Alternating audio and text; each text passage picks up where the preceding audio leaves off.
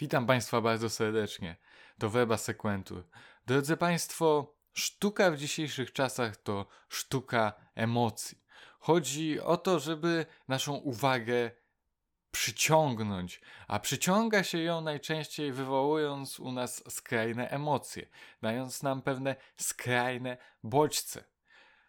Co prawda tworzy się przez to pewne zamknięte koło. Im bardziej skrajne emocje są podawane, tym bardziej skrajnie musi na nas wpływać kultura następnym razem, kiedy będzie chciała naszą uwagę przyciągnąć. Stajemy się powoli nieczuli na bodźce na tym samym poziomie, co jest zrozumiałe. Z drugiej strony wypływa to też z historii człowieka, z jego genezy. Chleba i igrzysk to hasło znane od starożytności, a wszyscy wiemy, jak igrzyska wyglądały, były dosyć brutalne i tego widowiska oczekiwali Rzymianie, tak samo i my. Oczekujemy widowiska, oczekujemy widowiska, oczekujemy pewnych atrakcji, potrzebujemy pewnych bodźców i stymulacji. Drodzy Państwo, jest to dość smutne spostrzeżenie na nasz temat, ale też potrafimy dzięki niemu chyba lepiej trochę zrozumieć niektóre treści, które dostajemy. I zrozumieć to, że sztuka w naturalny sposób jest coraz bardziej kontrowersyjna. A nawet jeśli nie coraz bardziej, to jest w takim kole bycia kontrowersyjną.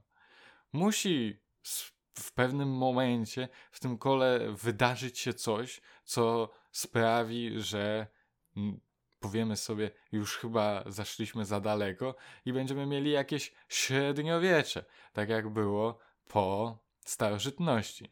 W tym momencie to jest takie, wydaje się, lekkie cofnięcie w pewnej obyczajowości i potem możemy znowu rozpędzać pewną karuzelę. Ale wydaje mi się, że w średniowieczu kultura rządzi się tymi samymi prawami. Tak samo chce szokować, tylko wtedy to szokowanie było na trochę innym poziomie. Otóż, drodzy Państwo, w dzisiejszych czasach bardzo łatwo jest wywołać kontrowersje, też ze względu na to, że bardzo łatwo jest wielu ludzi obrazić, wielu ludziom podpaść. I mimo, że będą to skrajnie negatywne emocje, taki twórca, czy ktoś, kto chce dotrzeć do jak najszerszej grupy odbiorczej, może być z siebie tak samo zadowolony, jakby wywarł pozytywne wrażenie. Może nawet bardziej, bo negatywne emocje wydają się bardziej utrwalać w naszej pamięci niż emocje pozytywne. Drodzy Państwo, jest to w pełni normalne. Wynika, tak jak wcześniej zauważyłem, z naszej natury i nie ma w tym, wydaje się, nic złego. To po prostu pewne wykorzystanie mechanizmów naturalnych. Drodzy Państwo, ostatnio trafiłem na pewien felieton pana Jacka Podsiadła. Drodzy Państwo, nie byłby on tematem dla mnie zbyt ciekawym, bo głównie traktował o profesorze Matczaku. Profesor Matczak jest to profesor prawa, konstytucjonalista i ojciec pewnego sławnego rapera. Drodzy Państwo, ostatnio ten profesor wydał książkę. Tytuł jej nosi bodajże mm, Jak wychować rapera. Drodzy Państwo, ta książka, z tego co wiem, spotyka się z dość sporą krytyką w niektórych środowiskach. Szczerze mówiąc, nie czytałem jej i nie mogę powiedzieć, czy jest dobra, czy zła, ale chyba ciekawe byłoby sięgnąć po nią. Jeśli kiedyś przydarzy mi się jej lektura, to na pewno Państwu o tym wspomnę. Otóż autor felietonu, oprócz tego, że pisze o y, tacie rapera, wspomina też o raperze i to w sposób taki. Profesorze, głęboko pacyfistyczny utwór Raperka jest ohydnym, agresywnym bełkotem bez talencia. W mordę i ziombel to słaby asonans, dużo lepiej byłoby w trąbę, któremu się wydaje, że jak użyje wulgaryzmu, to my, jebane stare baby, podkulimy ogony i przeprosimy, że żyjemy. Drodzy Państwo, z jednej strony część ludzi mogłaby się oburzać. Wszyscy ludzie, którzy szanują yy, Matę i jego twórczość, którym się ona podoba, mogliby popaść w oburzenie. I trochę taki był pierwszy mój odruch. Czemu autor tego felietonu w taki kategoryczny sposób nazywa tego rapera beztalenciem?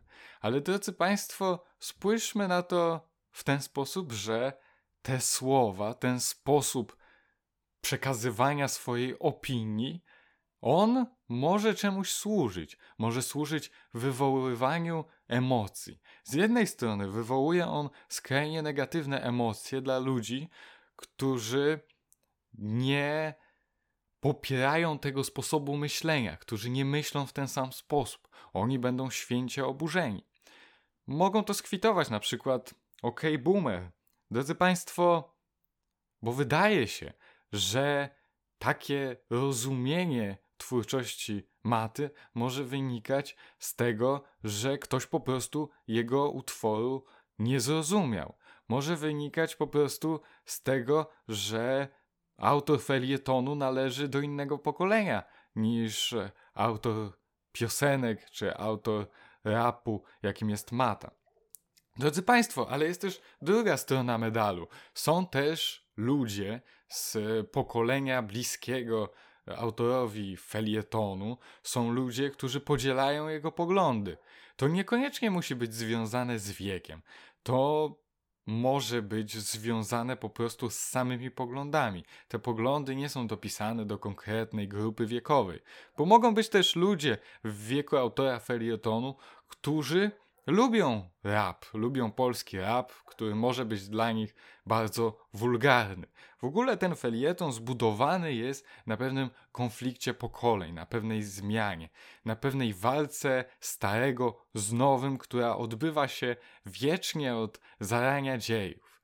Drodzy Państwo, czy to pozytywizm, czy to romantyzm, czy czasy obecne, współczesne, zawsze walka jest jakaś pomiędzy starym a nowym. I autor tego felietonu wpisuje się idealnie w tą walkę, więc z jednej strony można by powiedzieć, że świadomie chce wzbudzić emocje, chociaż nie wiem, czy świadomie, a z drugiej strony świetnie wpisuje się właśnie w święte oburzenie starych nad tym, co robią młodzi. Drodzy Państwo, jest ta gru- druga grupa, Która, której się to będzie podobać. I oni przyklasną autorowi felietonu. To będą tak samo mocne emocje, jak w przypadku przeciwników, ze względu na język między innymi, który jest użyty. Język ten też jest spowodowany językiem, jakiego używa Mata w swoich utworach, ale gdyby autorowi nie chodziło o pewien emocjonalny wydźwięk tego, co pisze, użyłby na pewno zupełnie innych słów. Potrafiłby, można powiedzieć w cudzysłowie, pokazać swoją wyższość nad autorem wulgarnych tekstów.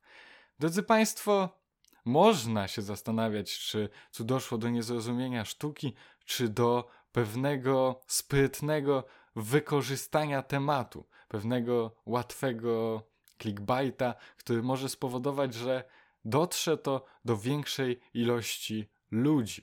Drodzy Państwo, sam fakt, że ja z Państwem na ten temat rozmawiam, to jest ewidentny dowód sukcesu tego felietonu. Drodzy Państwo, podobnie rzecz ma się ze stand-upami.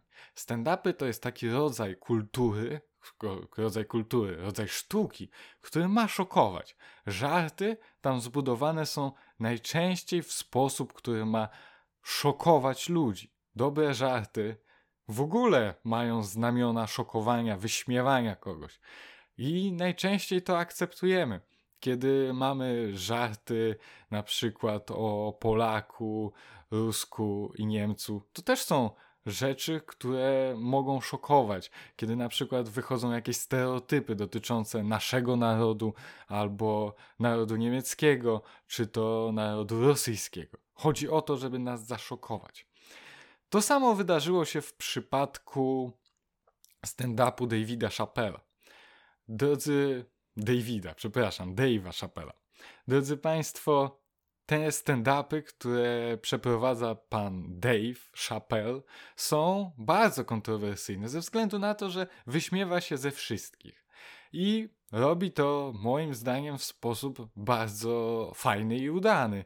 Jakby rozumiem to poczucie humoru, mimo że bardziej wolę naszych rodzimych stand-uperów typu Lotek, dużo bardziej moje serce dotykają te stand-upy.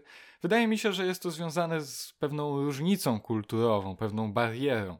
Nie wszystkie żarty w pełni rozumiem, ze względu właśnie na tą barierę. Lotek jest dla mnie łatwiejszy w odbiorze. Drodzy Państwo, ale Dave Chappelle ostatnio dosyć mocne kontrowersje wywarł ze względu na to, że śmiał się z mniejszości L G B T. Drodzy Państwo, należy sobie zadać pytanie, czy te oburzenie nie jest prawidłową reakcją na stand-up. Nie tyle prawidłową w założeniu, że wszyscy powinniśmy reagować oburzeniem, tylko prawidłową taką, że autorowi stand-upów właśnie o to chodzi. Właśnie na tym polega stand-up, żebyśmy się oburzyli. I powinniśmy się lekko oburzać, śmiać z tego, przeżywać lekkie katarzis związane z tym oburzeniem, bo wydaje mi się, że stand-upy są teraz bardziej jak teatr w starożytności, gdzie na scenie właśnie mieliśmy przeżywać katarzis, są bardziej jak, e, jak komedie czy dramaty w starożytności, niż teatr faktycznie, bo właśnie stand-upy dociera, docierają do większej ilości ludzi. Nie ma tej bariery pewnej wyniosłości. Ale wracając, właśnie taki pewien, mm, pewne zamieszanie, pewien chaos jest wokół tego, tego ostatniego stand-upu, który ukazał się na Netflixie, stand-upu pod tytułem e, Closer bodajże. Drodzy Państwo, obejrzałem ten stand-up. Moim zdaniem tam Dave Chappelle jedzie równo po wszystkich, ale drodzy Państwo, przez to, że są te protesty, można powiedzieć, że odbywa się pewna reklama szeptana. I moim zdaniem jest to ogromny sukces twórcy. Dokładnie o to chodziło, tak jak już wspomniałem. Drodzy Państwo, zauważmy, że naszymi emocjami rządzi teraz kultura, albo raczej rządzi się kultura.